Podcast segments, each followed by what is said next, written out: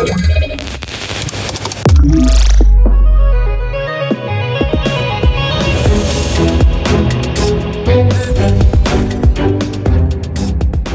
dobry, witamy serdecznie Fundacja Bezpieczna Cyberprzestrzeń, podcast CyberCyber Cyber w specjalnej odsłonie Ukraina ACK, czyli analiza cyberkonfliktu. E, wracamy z kolejnym odcinkiem, 164 e, odcinek naszego podcastu. E, dzisiaj opowiemy o następujących tematach. Awaria na kolei, wynik prac zespołu do spraw incydentów krytycznych, od tego zaczniemy. Deweloper pozmieniał biblioteki w popularnym oprogramowaniu, by wyświetlała proukraińskie komunikaty. Ataki na ukraińskich dostawców internetu, wyciek 79 GB z rosyjskiego Transnieftu, publikacja ostrzeżenia i rekomendacje związane z zakłóceniami systemów nawigacji satelitarnej, wyciek adresów IP e, z rosyjskiego Global Navigation Satellite System, deepfake z Władimirem Putinem. E, opowiemy również o e, najważniejszych aktualizacjach oprogramowania w kontekście mm, naszego podcastu. I na końcu wspomnimy o ustawie o ochronie ojczyzny, a także przypomnimy na temat, na temat startu drugiej edycji Ligi Cyber Twierdza. E, cześć, e, Mirek Maj, e, Kamil Gapiński przeczytał. Ja wchodzę w rytm już newsów, które Kamil zapowiedział. No jak wiemy wszyscy wczoraj interesowaliśmy się bardzo poważnymi awariami na kolei i wiemy też, że odbyło się posiedzenie zespołu do spraw incydentów krytycznych. Po południu minister Janusz Cieszyński, czyli pełnomocnik rządu do spraw cyberbezpieczeństwa, opublikował wyniki prac tego zespołu, z tego posiedzenia. To się zamyka w dwóch punktach, jak możemy przeczytać na Twitterze. Pierwszy punkt to jest nic nie wskazuje na to, że doszło do ataku hakerskiego. I drugi punkt, zespół do spraw bezpieczeństwa PKP PLK zadziałał zgodnie z procedurami. Więc według tych komunikatów wychodzi na to, że cyberataku nie było. To nas oczywiście cieszy. Ja natomiast, jeżeli mogę sobie pozwolić na osobisty komentarz związany z tą sytuacją, no czułbym się bardziej komfortowo, gdyby jeszcze e, przy tym komunikacie może pojawiła się taka informacja o tym, że nie zamykamy właściwie jeszcze tego incydentu i badamy y, dokładnie, co się stało, bo być może dalsze analizy mogą pokazać na jakieś zagrożenia. Ja bym tutaj być może rekomendował na przykład dokładne przyjrzenie się y, procesom związanym z łańcuchem dostaw, y, bo wiemy, że to są popularne wektory ataków, a niekoniecznie w tak krótkim czasie, jak mieliśmy tu do czynienia wczoraj, czyli kilku godzin, jesteśmy w stanie wszystko przeanalizować i definitywnie powiedzieć, e, że ataku hakerskiego e, nie było. E, no jakby podsumowując tę część, powiem tylko tyle, że życzę nam wszystkim, żebyśmy nie musieli wracać już do tego tematu. Nie zamykamy tematu łańcucha dostaw w ogóle. Twórca niezwykle popularnego oprogramowania do komunikacji między procesami w systemie operacyjnym, Node IPC, Mm, opublikował, a właściwie udostępnił e, sabotowane wersje e, biblioteki tego oprogramowania, aby potępić rosyjską inwazję na Ukrainę.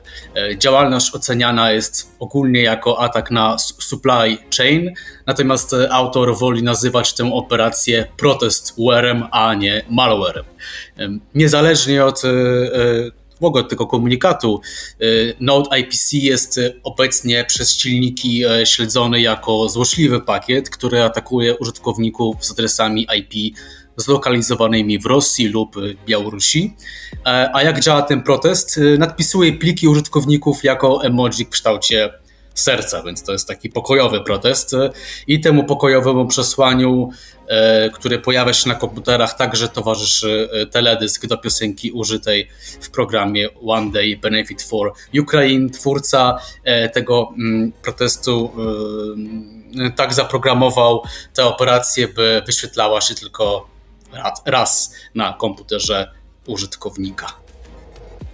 No od, od, początku wojny na Ukrainie zastanawiamy się, na ile e, skutkami tej wojny dotknięte zostanie również infrastruktura internetowa, czyli krótko mówiąc, tak kolokwialnie, dostęp do internetu przede wszystkim e, dla obywateli e, Ukrainy.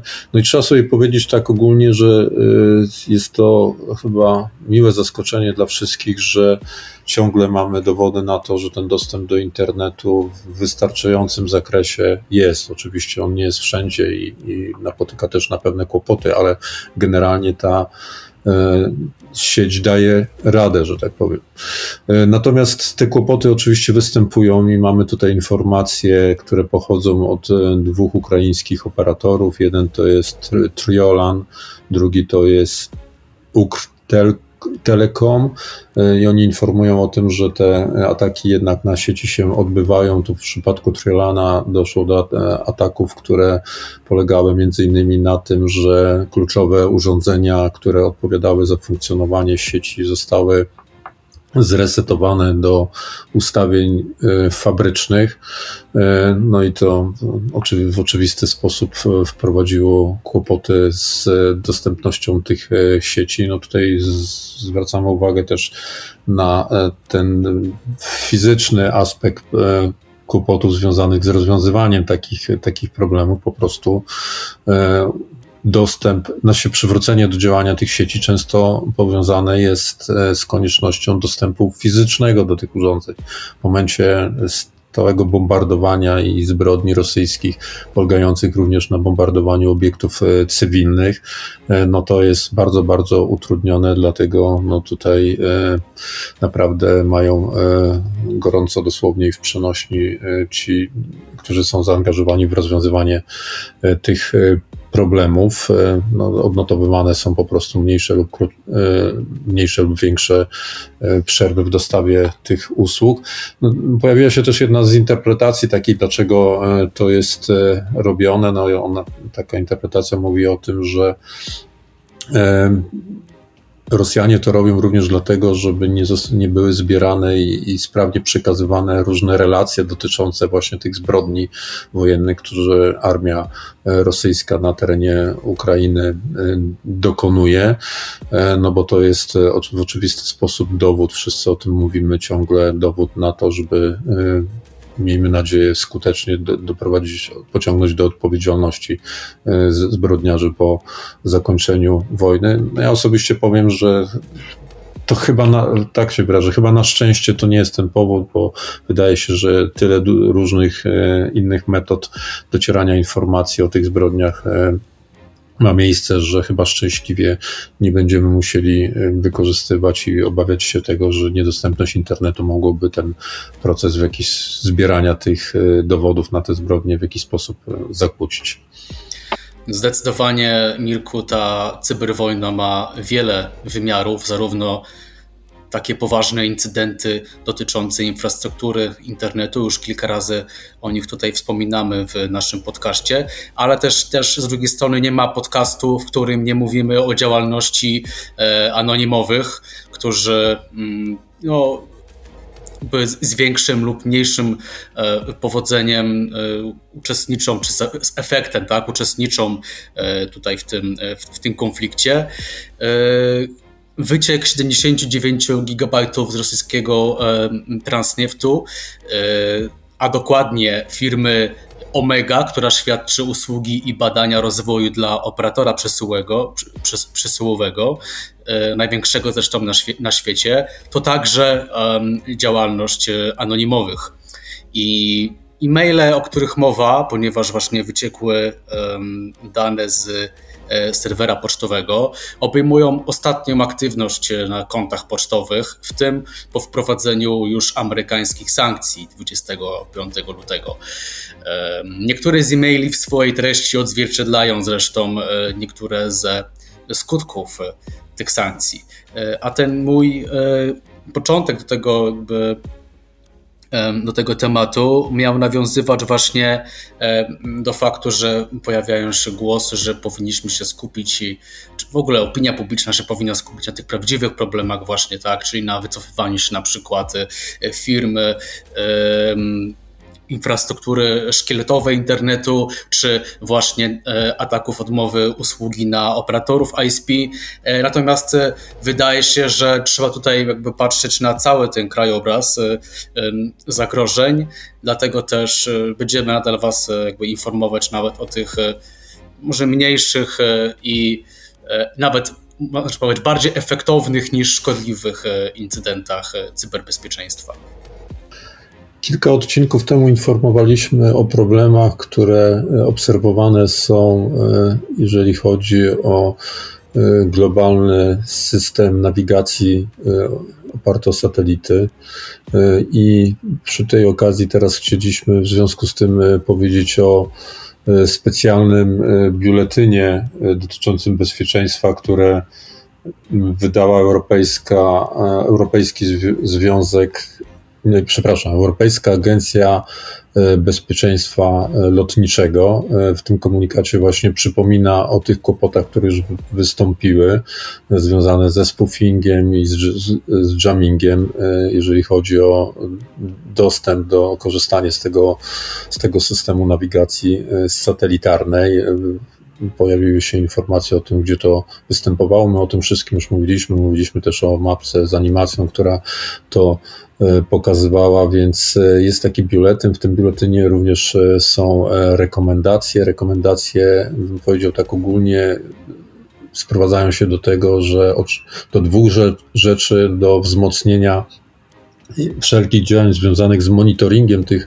problemów i takiego mocnego dzielenia się tą informacją w oparciu o już zestawione kana kanały dedykowane dla takich, e, dla przekazywania takich informacji pomiędzy poszczególnymi e, z jednostkami latającymi, a, a portami lotniczymi i agencjami i wszystkimi innymi instytucjami powiązanymi z kontrolą ruchu lotniczego. No i drugi, o którym my też często mówimy, o spojrzeniu na własne plany ciągłości działania i wszelkie inne sprawy związane z zarządzaniem kryzysowym, żeby wiedzieć, jak w w wypadku pojawienia się tego typu problemów skutecznie reagować e, na to. Także można zapoznać się z takim e, biuletynem, oczywiście w szczególny sposób, licząc na to, że to już się stało, no ale e, dedykujemy go również Polskiemu Urzędowi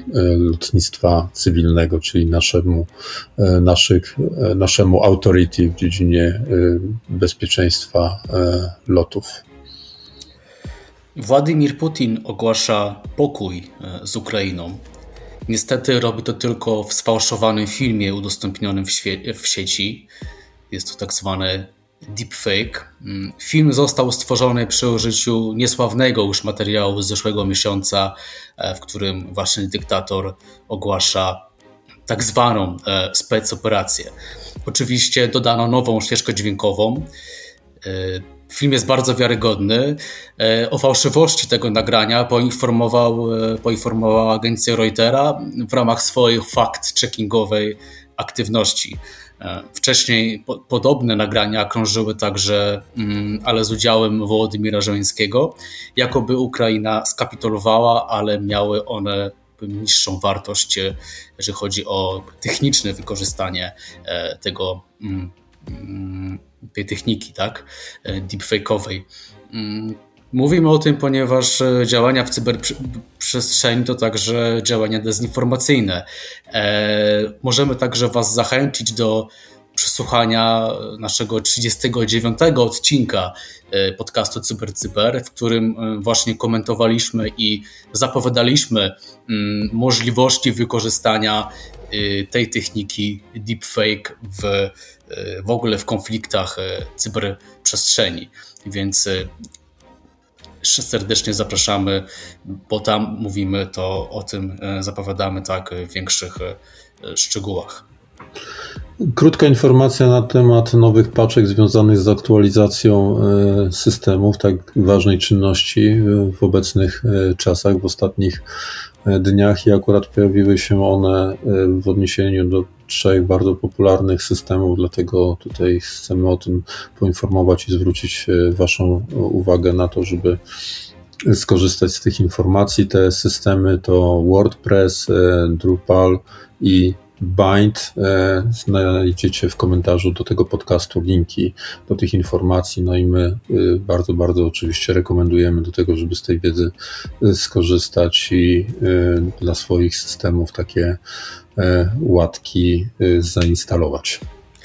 Y, ostatnia już informacja merytoryczna w naszym y, podcaście ACK. Y, Senat przyjął ustawę o ochronie ojczyzny, a w środku znajdziemy przepisy dotyczące um, cyberwojsk, komponentu wojska obrony cyberprzestrzeni.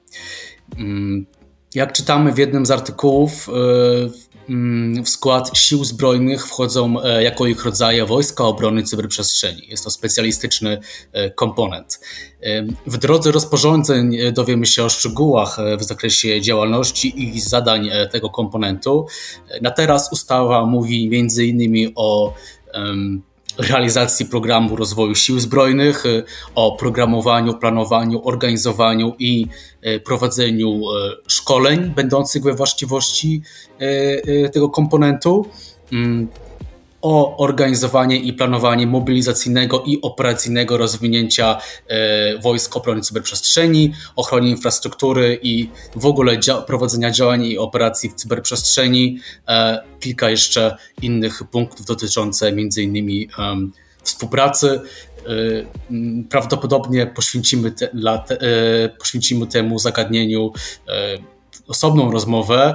Na teraz mamy takie informacje i e, czekamy na e, jakieś pewnie realne e, działania i również na te rozporządzenia. Słuchajcie, zostało już tylko 4 dni do startu drugiego sezonu Ligi Cybertwierdzy w najbliższy wtorek o godzinie 19. Pierwszy turniej. Mamy już blisko 30 drużyn. E, na szczęście ta liga nie jest limitowana, e, jeżeli chodzi o liczbę tych drużyn, także zachęcamy, miejsca nie, nie zabraknie dla wszystkich. E, wtorek godzina 19 i od razu, tak jak już wspomnieliśmy kilkukrotnie, te pierwsze scenariusze będą powiązane z obecną sytuacją, więc jest też idealna okazja do tego, żeby sprawdzić się, jeżeli chodzi o możliwości skutecznego zareagowania, skutecznego zbudowania systemu w, w odniesieniu do bieżących e, wydarzeń. Bardzo e, zachęcamy, a przy okazji oczywiście drużyny walczą o atrakcyjne nagrody łącznej e, kwocie 20 tysięcy złotych.